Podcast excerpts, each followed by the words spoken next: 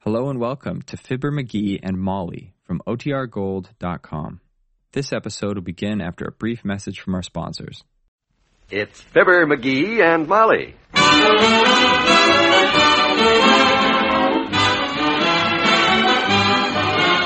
Every weekday at this time, NBC brings you Fibber McGee and Molly transcribed. The show is written by Phil Leslie and Ralph Goodman and directed by Max Hutto.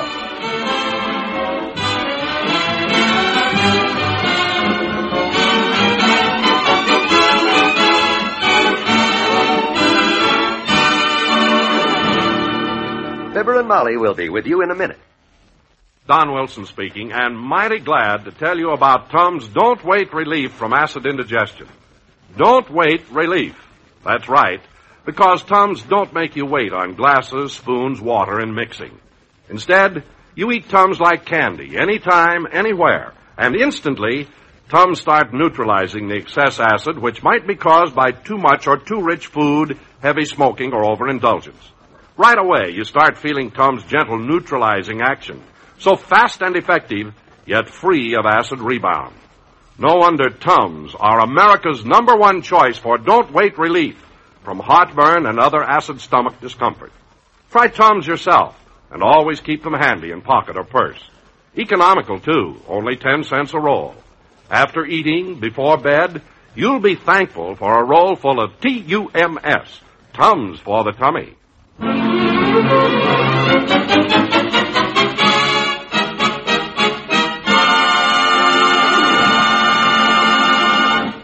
There's a very earnest discussion going on right now at 79 Wistful Vista between Fibber McGee and Molly. It's true, Molly. I just know 'tis. I tell you, McGee, it's your imagination.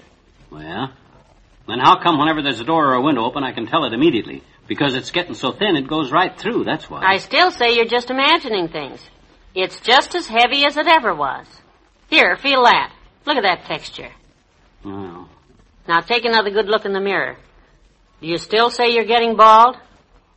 yes. Ah, All right then. If you don't believe me, take a look at Exhibit A. what's that? My comb. Look at all that hair stuck in there. For goodness sakes. I tell you, kiddo, it's coming out by the handful. Let me see that. Now, you see why I'm so worried? Well, that is strange. You've never had any trouble like this up until now. Why should you suddenly? Dandruff. That's why. dandruff. That's what causes falling hair, isn't it? Dandruff? But you don't have any dandruff. Exactly. What? It works both ways. Dearie, I'm afraid. Look. What causes dandruff? Dry scalp, right? I And suppose. since I haven't got dandruff, I haven't got dry scalp, and since I haven't got dry scalp, I must have wet scalp, right? Wet scalp. And what happens when you run around all winter like I just done with a wet scalp? You catch colds like I caught a lot of them this past winter. And what do you do when you catch cold? You sneeze, right? Yes, but Well, there you are. there you are. Yeah. I probably sneezed my hair loose all winter, and now it's going to come out all summer. That's the fastest and the silliest diagnosis I ever heard. just simple logic, Molly. The facts are there. Crusher boy! You can't deny logic. Black is black and white is white. And the way you put them together, never the twain shall meet. Hello there, kid. Oh, hi, old timer. What's this about a train, daughter? You going on a trip? No, no, no, old timer. She didn't say train. I said twain. Oh, well, then, uh, what's this about a twain, daughter? You going on a trip? A twip. Look, old timer, Molly didn't. Well, daughter, I blung your groceries over and left 'em on the sink. Better get back to my truck now and travel through the traffic over to Herb Travis's uh, place. Pretty long wide to Travis's house and... What's uh, he trying to do? Oh, you know him. He's the guy who won the original Olympic medal for jumping to conclusions. he walked in here and heard you say twain, and now he thinks you're talking baby talk. Baby talk. You're a little mixed up, Mr. Oldtimer. No, I'm too impulsive, I guess. Well, don't worry. You're no more confused than McGee is since he woke up this morning and noticed all those loose hairs in his comb. He's afraid he's going bald. Bald? You mean he's losing his hair? You know any other way to go bald besides losing your hair? Started coming out by the combful. Well, don't give it a thought, Johnny. I'll run right home and get Papa's famous hair grower formula out of the trunk and mix up a batch of it. Amazing stuff. Your father invented it? Did it ever work? Johnny, this stuff of Papa's would grow hair on a bowling ball. Yes, but would it grow hair on people? Ah, that's a shrewd question, daughter, and one that Papa was often asked. In fact, when he first announced that he was going to invent an oil that'd grow hair, the neighbors all hooted like a barn full of owls. They called his invention Fulton's Folly. Fulton's Folly. That's where he got the oil for his formula, Fulton's Fish Market. Oh, But I tell you, when Papa completed his formula and tested it out on old Marblehead Morgan, people came from miles around to watch. did it work? Did the stuff work, huh? Worked like a charm. Yeah? Give old Marblehead the most unusual head of hair you ever saw. Oh, boy. Got rid up in all the medical journals. Newspapers all run pictures of it. Uh, you should have seen that feller's new hair. Was it wavy or straight? Straight, daughter. One big, healthy, perfectly straight hair in the center of his head, stand up there proud and defiant like a pine tree on top of Mount Baldy.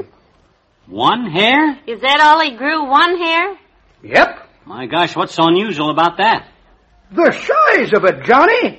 That hair weighed eight pounds. Oh, Four foot tall and as thick as your wrist. And it was Ah, that's good.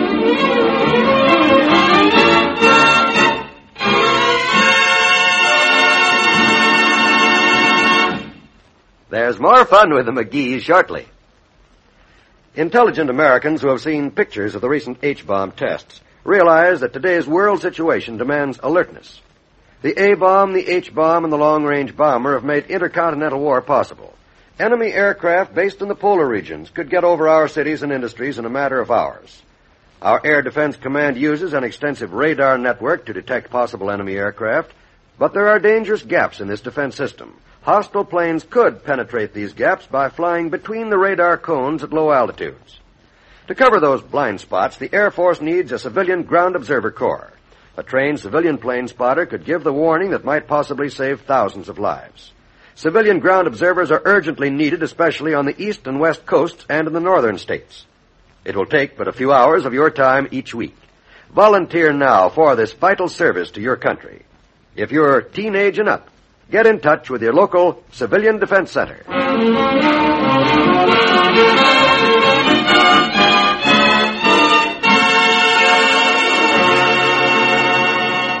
Hold that mirror a little higher. More to the right. Honestly, this. Look, look there. Don't it look thinner there? Right, right on the crown of my head? Which crown? Oh. You've got a cowlick there that looks like your hair was combed with a wet paintbrush. I can't Right tell- in the middle of the top. You see how my scalp is creeping up through there? You never could see skin on that part of my head before. I still can't. Hmm. These are your fingers you're looking at. For goodness sake, stop being so silly. Well, I bet when your hair starts falling out, you'll be silly too. Right in my prime of life, too. Only hope it ain't too late, that's all. You got a three cent stamp? For what? I want to mail this coupon and get started as soon as I can. It'll be worth the twenty-seven fifty if I can save What's enough. worth twenty-seven fifty? This scalp massager, the one that got advertised in my Careers for Men Over 35 magazine. If I can save up enough... Is that the door? Is that ringing just in my head? Because on days like this, home? It's Doc. Maybe he knows something about come on in, Doctor Gamble. Your door was open, Molly. I hope you didn't mind my body. No, not at all. Barge right in, Barge Bottom. Hey, you know what to do for falling hair? My boy, if you expect me to say hold a basket under it, I'm not going to do it. I'm so relieved. What's the gag? No gag, Doc. Look at this. Take a gander at this comb. Have you ever seen a comb so full of hair before? Not since 1928 when the girls used to call me Valentino. ah, hair in a comb. It's a lovely sight. Not to himself here, it isn't. No, sir, because that's my hair. And after just using that comb one day, too. I just bought it yesterday. No kidding. You mean all that hair came out since yesterday? Every bit of it. Gee whiz, Doc, I always had a beautiful head of hair. You know he's pretty upset about it, Doctor. Frankly, I can't see any signs of baldness. Maybe but Doc can tell what's the trouble. Maybe my scalp's coming loose. Maybe all them little hair filigrees are dying. Phil agrees. He means follicles, my dear. I do not know such a thing mean follicles. Oh? Anybody knows a follicle is a half a pair of glasses that an Englishman screws into one eye and looks out of the other eye with. No, McGee, that is a monocle. Ha! A monocle. Ha! What would you call a pair of handcuffs if you didn't call them handcuffs? I'd call them manacles. You'd be correct, too. Oh, is that so? Mhm. Well, if you tourists are dad ratted educated, what are them things that they scrape off the bottom of a boat? Those are manacles. Those are barnacles. I said a boat, not a barn. Nevertheless, they're barnacles. Okay, okay. I give up. Two against one. what did I say that started this whole thing in the first place? You said filigrees and you meant follicles. Filigree, dearie, is a sort of an ornamental effect that they... And I was wrong. There's nothing ornamental about a bald head. So take a look up there, Doc, and see if my scalp's coming loose or what, will you? Oh. Okay, come on over here to the light. Let's take a look. Be careful, though. Don't go digging around with them sharp meat hooks of yours. My head is sensitive. Don't worry, Butterbrain. Nobody knows better than I do how soft it is up there. now hold still. Mm-hmm. Hmm. Mm. Never mind the two choruses of stars fell on Alabama. Just tell me what's wrong with the top of my noggin. Well, frankly, Sonny, aside from a very interesting point on the top, everything looks normal to me. I think it just needs cutting and thinning, Doctor. Excuse me, you two. I've got some potatoes baking in the oven. Okay. It can't be normal, Doc. You saw all the hair that come out in that comb. Maybe you haven't got enough light here. Here, let me turn up the lamp up. Take a better look on account of because. Oh, now. who- Come in. Hi, mister. Oh, hi, Teeny. Hi. Hey, mister. I was Look, wondering. you, you better come back some other time, Teeny. We- We're kind of busy right now. Dr. Gamble and me. Yeah, that's right, Teeny. I'm examining your friend here to see why he's losing his hair.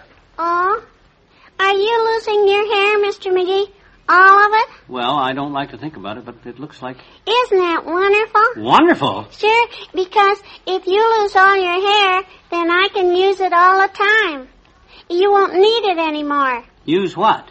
That nice big new comb you bought yesterday, the one I borrowed this morning for Margaret, Margaret.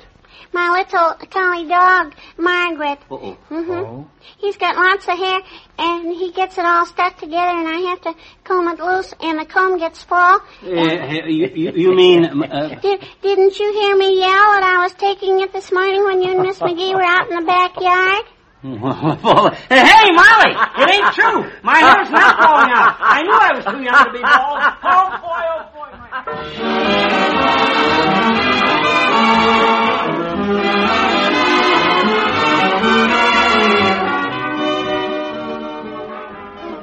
We'll say goodnight to Fibber and Molly in a moment.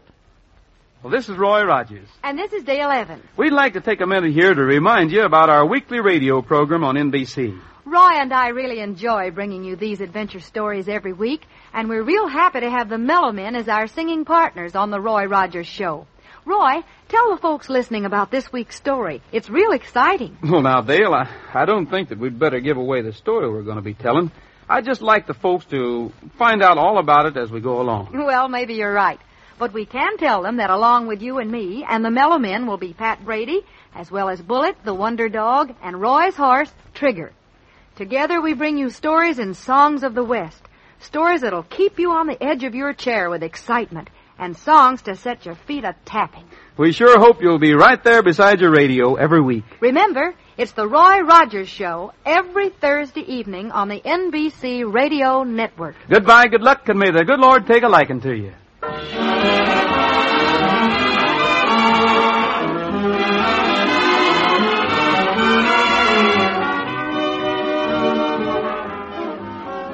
It was nice of you to let Teeny have your comb, dearie. Oh, well, she wanted it so badly, and it was only a dime. Anyway, before I could say yes, Margaret already had it in his mouth. have you ever gotten a good look at those sharp teeth? Yes, I One false move and good night. have. you can say that again. Okay, good night. Good night, all.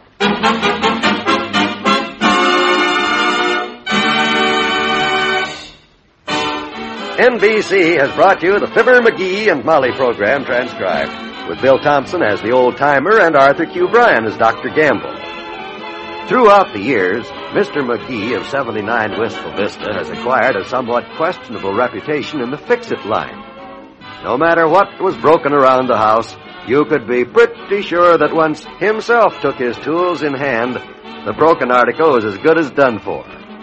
Well, tomorrow, Mrs. McGee's washing machine goes haywire, and McGee undertakes the job of putting it right. We may have a surprise for you. This is John Wald reminding you to listen again tomorrow night to Fibber McGee and Molly.